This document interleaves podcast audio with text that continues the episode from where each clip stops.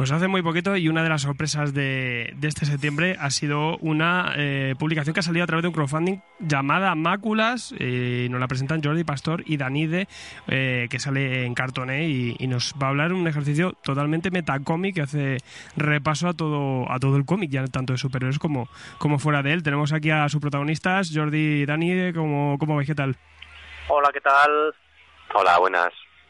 Pues lo primero que felicitaros por el trabajo, porque la verdad es que nos ha sorprendido mogollón.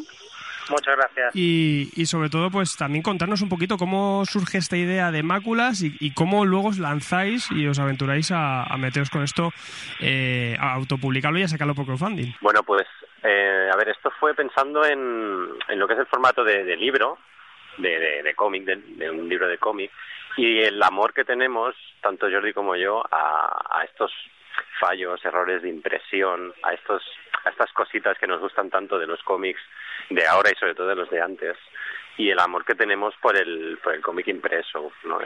Incluso en un formato pulp, o sea, nos gusta mucho, ¿no? Todo lo que es la edición, las ediciones que se han ido haciendo con los cómics, e incluso las malas las adoramos, y un poco viene de ahí, del fetichismo por el libro impreso de cómic. Por la tinta, ¿no? Sobre todo. La tinta, el papel, el olor, el hecho de que hayan dobles páginas, que hayan grapas, que haya un lomo, ¿no? Lo que es el objeto en sí. Y bueno, el comportamiento, como tú dices, ¿no? De las tintas, bueno, todas esas cositas que en un cómic digital, por ejemplo, pues no pueden suceder. De ahí me imagino un poco también el diseño del protagonista, ¿no? Dot Spot, que es también como una mancha de tinta. Sí, esto fue también, bueno, jugando un poco, ¿no? Pues con el concepto, y sí, pues nos salió una gota, y a partir de ahí, no sé, fuimos desarrollando el resto. ¿Y cómo fue esto para decir, bueno, vamos a lanzarlo por crowdfunding y que se haga hacia adelante? Pues, a ver, hacía poco tiempo que Sandro había iniciado el proyecto de Spaceman Project, y ya hacía tiempo que me había comentado que si tenía algún proyecto que pudiera encajar dentro de su plataforma, pues que estaría encantado de darle cobijo. Y nada, coincidió que con Danide nos estábamos planteando sacar adelante este proyecto. Estábamos buscando editoriales, y le propuse a Dani, oye, pues mira, hay esta fórmula nueva, Sandro ha iniciado este proyecto, se trata de una editorial que se financia a partir de crowdfunding, y si quieres nos lanzamos a la aventura. Lo que pasa es que teníamos un poco de miedo, porque nosotros no tenemos un perfil a nivel mediático en redes sociales, por ejemplo, así como muy famosete, y entonces pensábamos que a lo mejor pues tendríamos problemas en sacar adelante el proyecto, pero yo creo que fue gracias a la buena recepción de compañeros profesionales que dieron mucha caña por internet, y por fin conseguimos sacar adelante el proyecto. Y cuéntame un poquito, contad un poco a la gente para que lo sepa, de qué habla Máculas, de qué trata el cómic. Digamos que hay como diferentes líneas argumentales.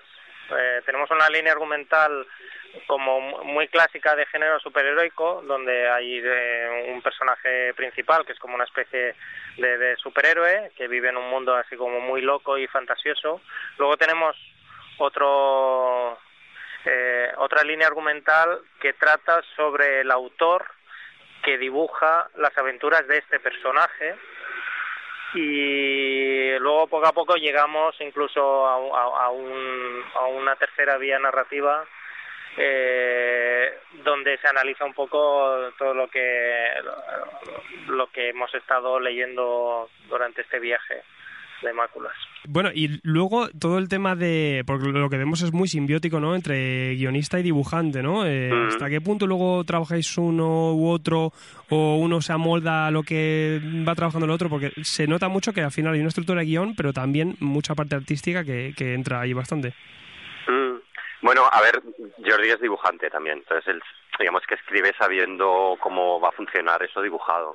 Luego también nos hemos dado libertad el uno al otro, y eso también ayuda para que el espacio donde se trabaja en común pues sea más cómodo. A nivel de dibujo, por ejemplo, incluso había páginas que el guión no especificaba exactamente cómo se iba a desarrollar la acción, ¿no? Entonces, pues por ahí yo he podido pues investigar, ¿no?, de alguna manera. Y luego lo que era el concepto del álbum estaba bastante claro, los dos sabíamos qué terreno íbamos a pisar, aunque sí que hemos improvisado. De hecho, tanto Jordi como yo buscamos siempre cierto grado de improvisación cuando hacemos nuestras obras, porque también es lo que nos da cierta vidilla. Bueno, hasta el punto en que estábamos a mitad del cómic y aún estábamos hablando de cómo íbamos a acabarlo, ¿no? De hacia dónde íbamos a ir con esta historia, ¿no? Entonces, para que veas que sí que ha habido improvisación, pero sobre todo mucho entendimiento, ¿no?, mucha confianza el uno en el otro. O sea, lo que yo iba dibujando al Jordi le daba gasolina, y lo que él iba escribiendo a mí lo mismo. O sea, ha sido un toma y daca. Lo que sí queda claro que es un ejercicio de metacómic, ¿no? Habláis del propio cómic a través de esta historia, ¿no?, en paralelo, y tenemos aquí un montón de trasuntos, por así decirlo, pues tenemos a Jack Kirby, tenemos a Ibáñez, Mortadelo y Filemón. Vamos a ver un montón de detalles.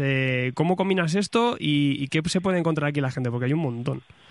Sí, bueno, digamos, los homenajes ya venían por guión, digamos. O sea, ya que tocábamos este tema, bueno, ya, digamos, a nivel gráfico era ineludible, ¿no? Bueno, sí que están ahí. He intentado también, de alguna manera, que los homenajes no fuesen, no sé, como calcos, o que fuesen los estilos tal cual, ¿no?, trasladados a la historia, uh-huh, sino que estuviesen un poco como mezclados con el estilo que tiene el propio cómic, ¿no? Y bueno, no sé, ha sido muy divertido, y pues podríamos haber hecho más. O sea, al final, básicamente es uno de los 4 capítulos donde sí que hay más densidad de estilos, de estilos diferentes, o de homenajes a otros tebeos, pero bueno, no sé, ya te digo, o sea, no podíamos evitar utilizar este juego de gráfico, ¿no? Yo te quería preguntar, porque también es que últimamente estamos recibiendo un montón de cómics que hablan del propio cómic, y la verdad, pues tenemos ejercicios como Chan Ho Choi. ¿Os habéis pasado en algo para esta obra, o simplemente queréis hacer vuestro homenaje hablando un poquito con estos personajes? A ver, yo creo que nos han influenciado todo lo que hemos leído durante nuestra vida, y a mí una de las cosas que me marcó como lector ha sido el Animal Man de Grant Morrison. Se nota, sí. El momentazo ese del último capítulo guionizado por Morrison, donde aparece él hablando con su personaje, y el personaje preguntándole por qué se lo ha hecho pasar tan mal durante todos esos números. A mí eso me marcó muchísimo como lector. Y ahí, bueno, supongo que es una semillita que ha ido creciendo dentro mío, y no puedo escapar de eso. O sea, siempre acabo pues homenajeando de alguna manera ciertas historias que para mí han tenido con mucha importancia. A mí lo que más me ha gustado un poco es el que se trata el tema de superhéroe, pero luego a la vez del propio autor de cómic, ¿no? Y cómo luego se entrelaza todo eso, cómo acaba como una explosión, como dices tú, que se nota también pues ahí esa referencia a Animal Man, ¿no? Sí, exacto. Y aparte creo que tiene que ver mucho con nuestras vidas. O sea, nosotros, al menos yo particularmente, vengo sobre todo de haber leído mucho superhéroe cuando era joven, muchísimo. O sea, era lo que más me gustaba. Incluso en un futuro yo me veía dibujando superhéroes para DC o Marvel, bueno, sobre todo DC, pero claro, a medida que vas descubriendo otros cómics, pues de repente van apareciendo ahí otros referentes, y no los hemos querido dejar aparte en Máculas. O sea, que está todo ahí. Mira, yo te quería preguntar también, Danide, por el tema del color y también, pues yo creo que al final depende también del estilo, ¿no? Porque es que jugáis con un montón, como dices tú, de referencias. Nos vamos incluso a manejar a Pulgarcito, ¿no? Todo esto, ¿cómo lo reflejas en el color? Porque también esto se nota un montón, ¿no? Sí, yo lo que te decía del fetiche. O sea, yo soy un friki de la cuatricomía, ¿no? Me gusta mucho el uso del color que se da tradicionalmente en los cómics, y nos gusta mucho a Jordi y a mí, yo es que soy un enamorado de los cómics, de los tebeos con cómo se coloreaban antes, ¿no? Donde se coloreaban en la fotomecánica, ¿no? En la imprenta. Uh-huh. Y he intentado utilizar esa paleta de colores y esa manera de trabajar, ¿no? Con colores primarios, magentas, cianes, amarillos, y con esa estética que a mí me gusta tanto, me vuelve tan loco, y que vuelve a ser un homenaje al papel y una manera de trabajar que solo tiene sentido cuando ese cómic va a estar impreso en papel. Y bueno, ha sido una gozada, la verdad. Bueno, y ahora también para saber más, ¿tenéis pensado ya futuros proyectos? ¿Estáis metidos en algo ya o tenéis pensados a largo plazo otra vez más? Bueno, siempre estamos con cosas en la cabeza, lo cual es bueno, una locura, ¿no? Porque no todas se pueden llevar a cabo. Sí que queremos hacer más cosas y Jordi y yo queremos colaborar juntos cuando podamos, ¿no? Entonces estamos mirando la manera de cómo hacerlo. Ideas no nos faltan. Luego, aparte, también cada uno vamos haciendo nuestras cosas y nos vamos ganando la vida con esto, vamos buscando opciones para publicar diferentes historias, pero sí, la idea es colaborar cuanto antes. Pues estamos muy contentos y nos hemos pasado muy bien. Pues por nuestra parte, felicitaros por el trabajo y porque haya salido todo adelante, que bien lo merecía, y animar a todo el mundo que se acerque a este trabajo tan, tan bonito, ¿no? Que a la vez hace homenaje a todo lo que hay detrás del mundo del cómic. Pues muchas gracias. Bueno, gracias a ti. Un saludo, que vaya bien.